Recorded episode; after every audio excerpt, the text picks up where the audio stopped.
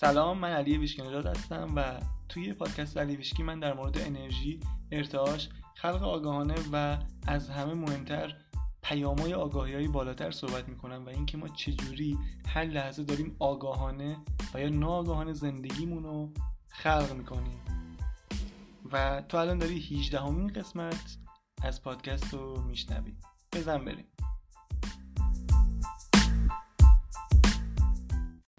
خب امروز می‌خوایم بریم سراغ اون سه مورد دیگه ای که از کتاب گفتگو با خدا باقی مونده بود از اپیزود قبل و هر کدوم جداگونه با هم بررسی کنیم.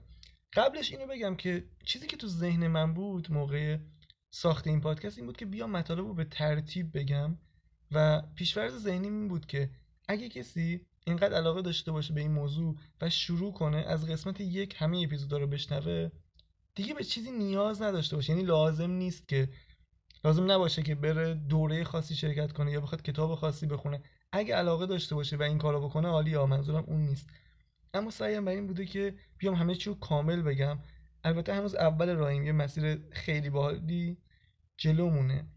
ولی با این تفاصیل می‌خوام بگم می‌دونم خیلیاتون تازه و از همین قسمت های انتهایی دارین پادکست رو میشنین و از سوالایی که بهم می‌رسه اینو حس می‌کنم. پس اگه دیدین جایی رو متوجه نمیشین یا من یه سری کلید رو خیلی تکرار می‌کنم. مفاهیمی مثل ارتعاش احساس خلق آگاهانه چنل آگاهی بالاتر. اگه دیدین اینا براتون مبهمه یا متوجه نمیشین بهتره که از اپیزودهای قبلی شروع کنیم بشنیدن چون هر قسمت این پادکست روی قسمت قبلی بنا شده و تو این بینظمی که دارین می‌بینین یه نظمی نهفته است.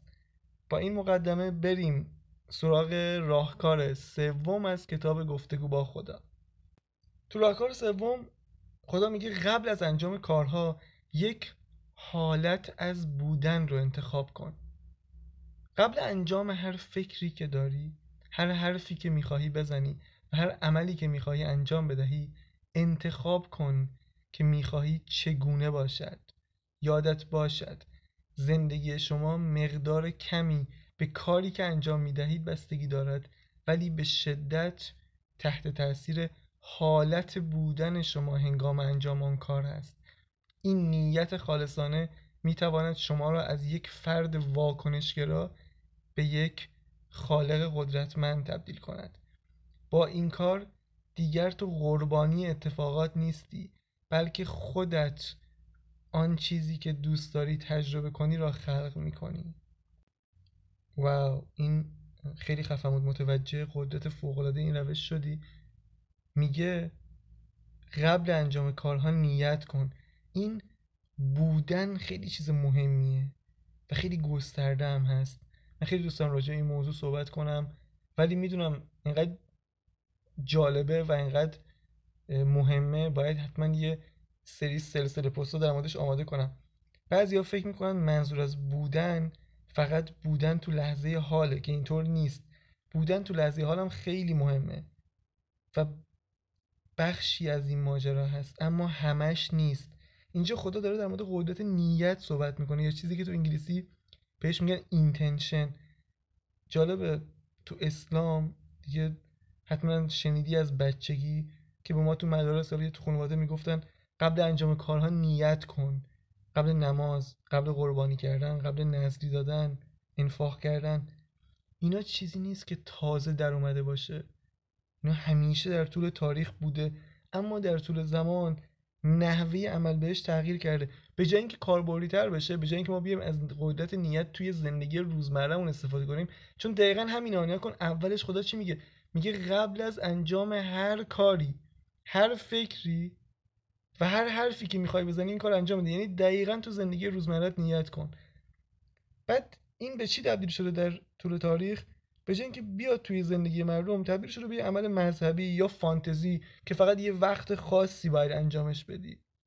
خدا میگه شما فکر می‌کنین اون کاری که انجام میدین مهمه یعنی عمله مهمه و روی اون خیلی تاکید دارین. اما در واقع نتیجه رو اون کار تعیین نمی‌کنه. نتیجه کارهایی که ما انجام میدیم از کجا میاد؟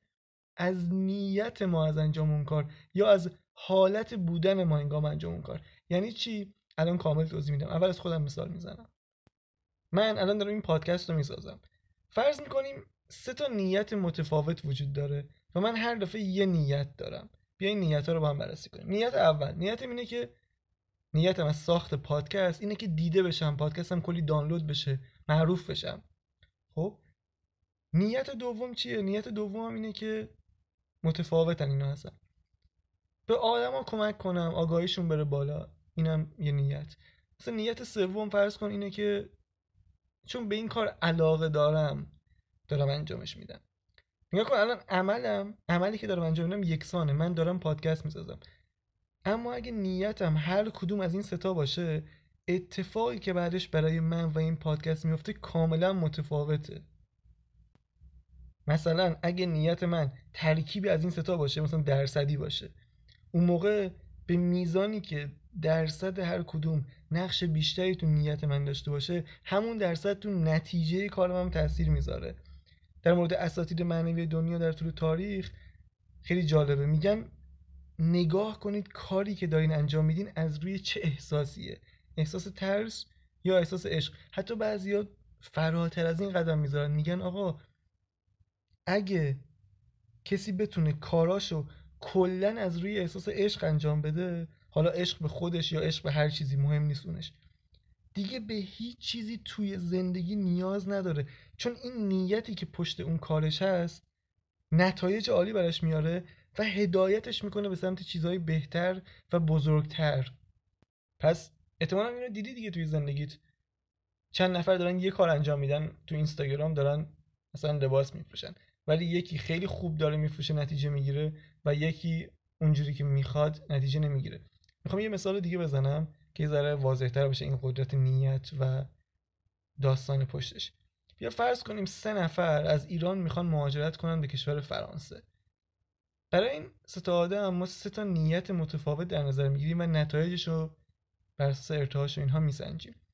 اولین نفر نیتش اینه. میگه آقا ایران جای زندگی نیست. این کشور به لجنگ کشیده شده. باید از اینجا فرار کرد. عمرم اینجا تباه کردم. چهار تا فوشم از بالا تا پایین مملکت میده و فلنگو میبنده میره.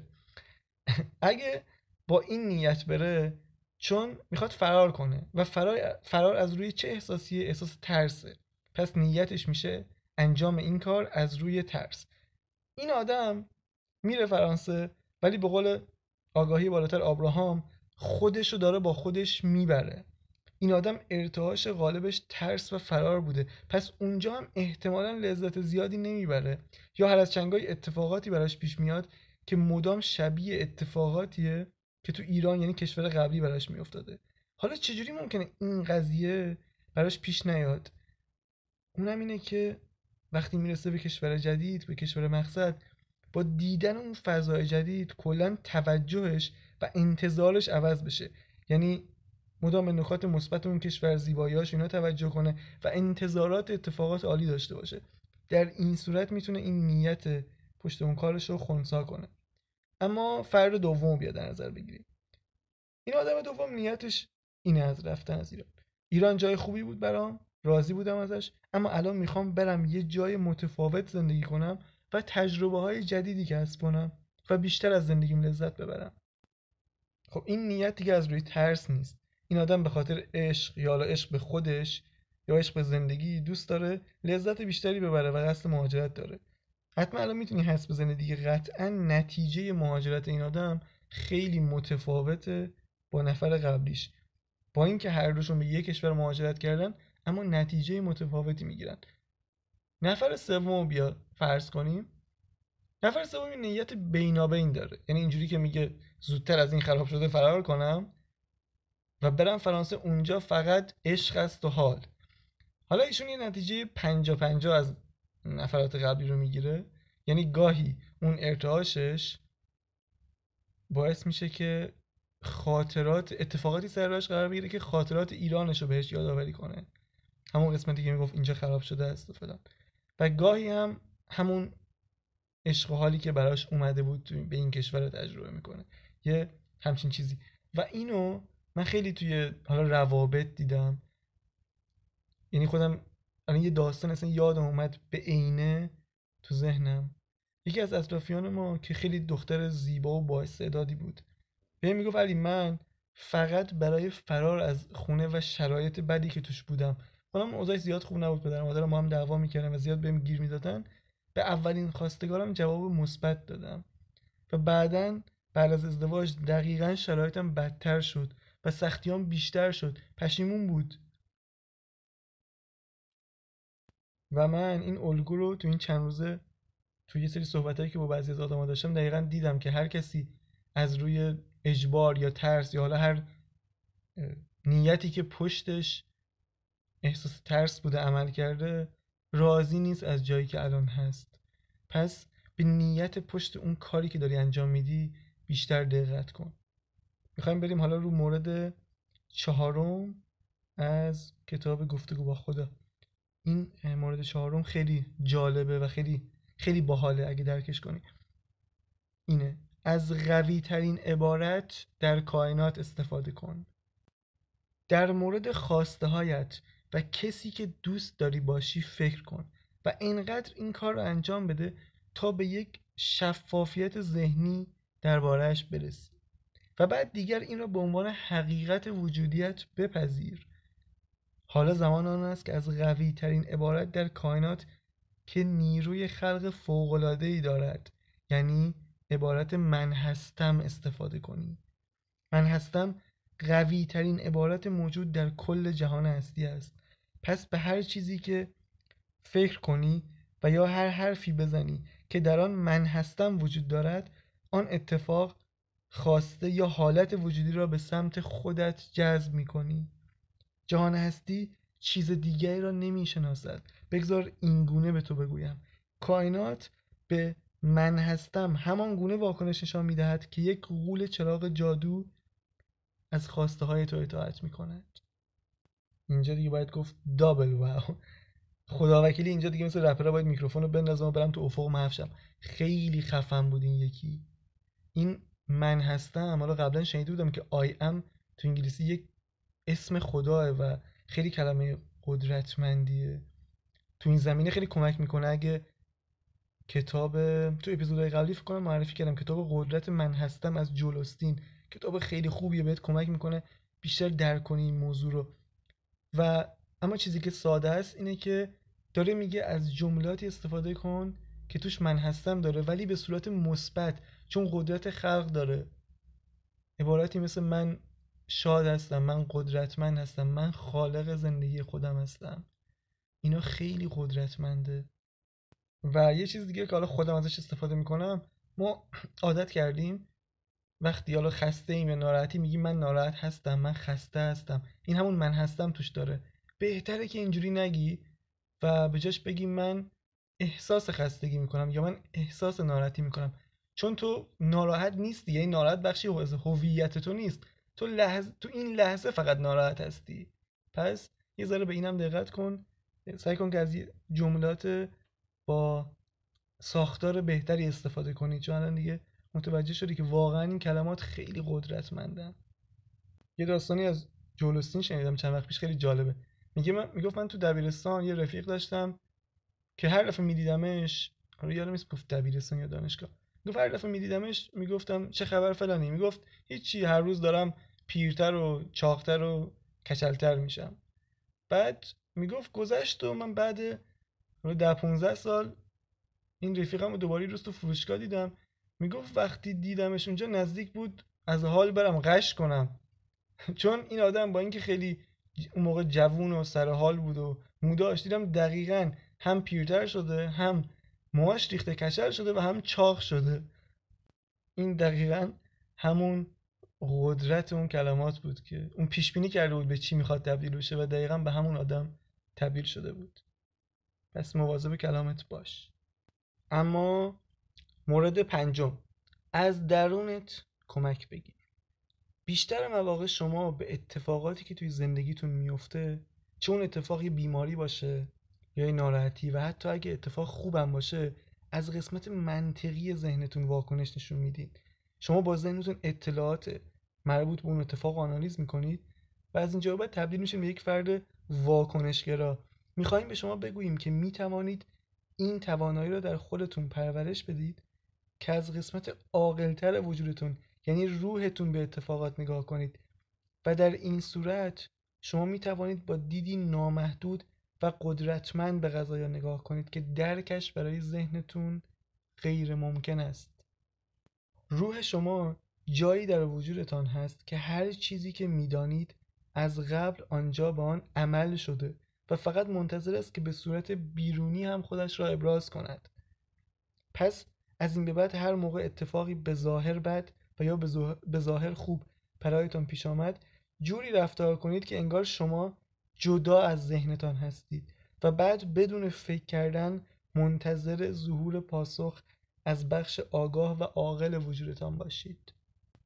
میگه آقا سریع به اتفاقات برچسب خوب و بد نزن.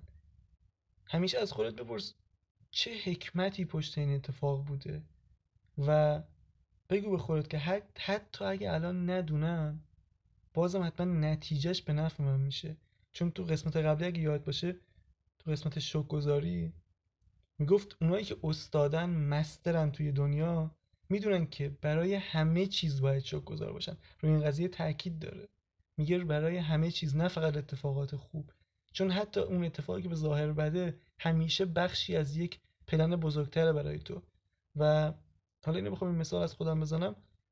این مدت درگیر قضیه ثبت پادکست و اپل پادکست بودم و خیلی طولانی شد شاید یک ماه طول کشید و من مدام حالا ایمیل می‌زدم بهشون. دیروز ایمیلی ازشون گرفتم که گفته ما نمی‌تونیم فلان کارو برات انجام بدیم و پادکست هم هنوز ثبت نشده و علتش هم متوجه نشدم واقعا که چرا ثبت نمی‌کنم پادکستم اولش خیلی کلافه شدم بعد گفتم بذار از دید دیگه بهش نگاه کنم. بعد ولی همچنان مقاومت داشتم. گفتم چطور ممکنه ثبت نشدن پادکست من تو اپل اتفاق خوبی باشه برام؟ بعد گفتم ولش کن. اصلا این قضیه انقدر مهمه است که من شیش ماه بعدم به خاطرش ناراحت باشم. جوابم نبود قطعا. بعد گفتم خب این پادکست برای اینکه برسه دست مخاطبش اصلا نیازی نداره به اینکه تو اپل پادکست ثبت بشه. اگه کسی تو مدارش باشه حالا از هر طریقی که شده این پادکست رو دریافت می‌کنه و بهش می‌رسه. لازم نیست من خیلی نگرانش باشم نگران جزئیات پخشش باشم. و این یه ذره بهتری بهم داد. و به خودم گفتم که اگرچه من الان نمی‌تونم پشت این ماجرا رو ببینم ولی صبر می‌کنم اجازه میدم ببینم نتیجهش چی میشه. خیلی دیدم عوض شد و احساسم هم تغییر کرد. دیگه اونقدر کلافه نبودم. اینو در واقع از آبراهام یاد گرفتم که میگه شما حتی اگه فقط یه درصدم آگاهانه احساستون رو نسبت به چیزی که قبلا بوده بهتر کنید خیلی کار بزرگی انجام دادید و خیلی تاثیر مثبتی توی زندگیتون داره. من سعی می‌کنم اینو تا اونجا که می‌تونم انجام بدم. اینجا که رسیدم الان یه چیزی یاد اومد می‌خوام بگم. این چند وقت خیلی پیشنهاد کاری بهم شد. این چند وقت منظورم شاید تو 6 ماه اخیر باشه. تو حوزه کاری جدید که هنوز بکرن هنوز جای رشد زیادی دارن و جلسات زیادی داشتم این مدت به صورت آنلاین و حالا اون آدمایی که تو اون کار بودن میومدن واسه من کارو شرح می‌دادن و منتظر جواب بودن. من همیشه حالا تو جلسات بودم کامل میشنیدم ولی آخر سر رد می‌کردم. چون متر و معیارم این مدت این مقدار تغییر کرده و دوست نداشتم از مسیرم خارج شم. حتی با اینکه اون کارا بعضی وقتا هم خیلی راحت بودن همین که پول خوبی توشون بود.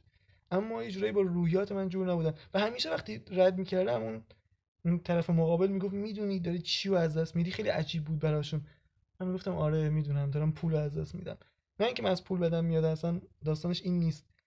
اما اینجوریه که دیگه نمی‌تونم کاری رو فقط و فقط به خاطر پولش انجام بدم.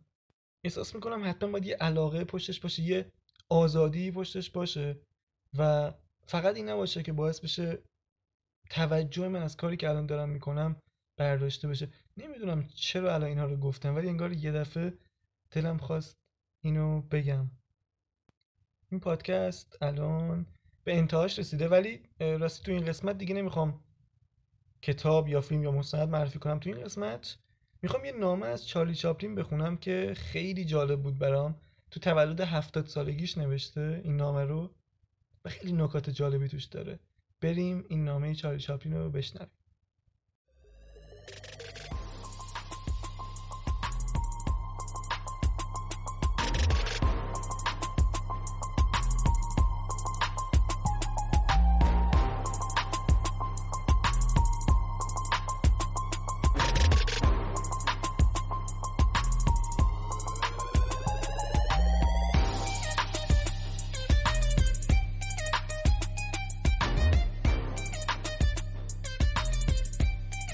چارلی چاپلین تو تولد هفت سالگیش این نامه فوقالعاده رو نوشته که الان می‌خوام برات بخونمش. میگه وقتی شروع کردم عاشق خودم باشم فهمیدم که ناراحتی و رنج فقط نشونه اینن که من دارم خلاف حقیقت وجودیم زندگی می‌کنم. امروز من به این میگم اصالت. وقتی شروع کردم عاشق خودم باشم فهمیدم چقدر می‌تونه به بقیه بر بخوره. وقتی من تلاش می‌کنم به زور خواستهمو به بقیه بقبولونم. حتی اگه بدونم الان زمان مناسبش نیست و اون فرد اصلا آماده نیست. حتی اگه اون فرد خود من باشم. امروز من به این میگم احترام. وقتی من شروع کردم عاشق خودم باشم دیگه دنبال یه زندگی متفاوت نبودم. چون حالا می‌تونستم ببینم که هر چیزی که زندگی منو احاطه کرده داره منو دعوت می‌کنه به رشد کردن. امروز من به این میگم بلوغ.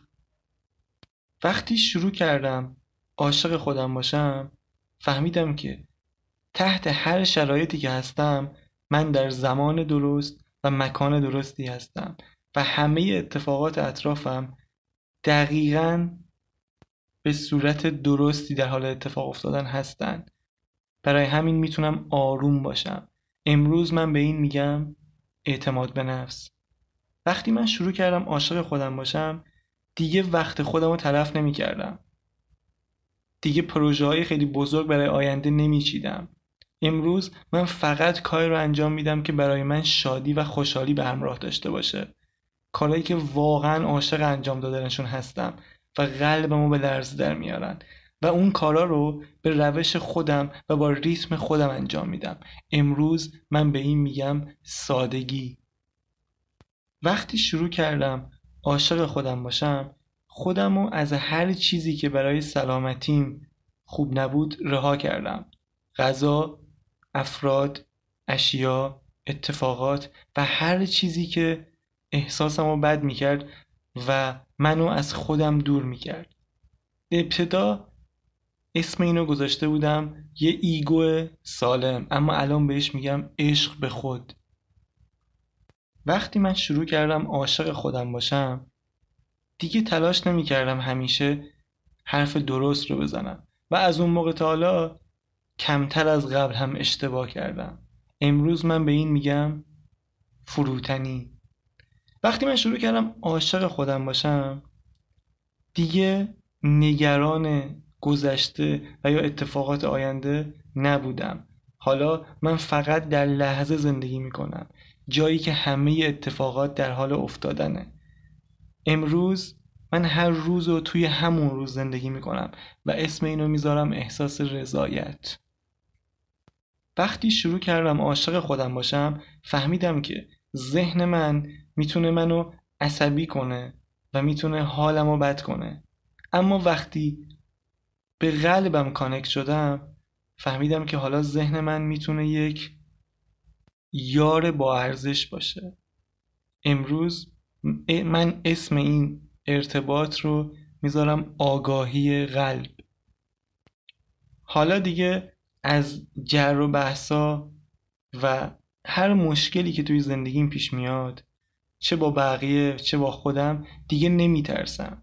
چون می‌دونم حتی وقتی ستاره ها هم به هم برخورد می‌کنن از برخورد آنها یک سیاره جدید و یک جهان جدیدی خلق میشه.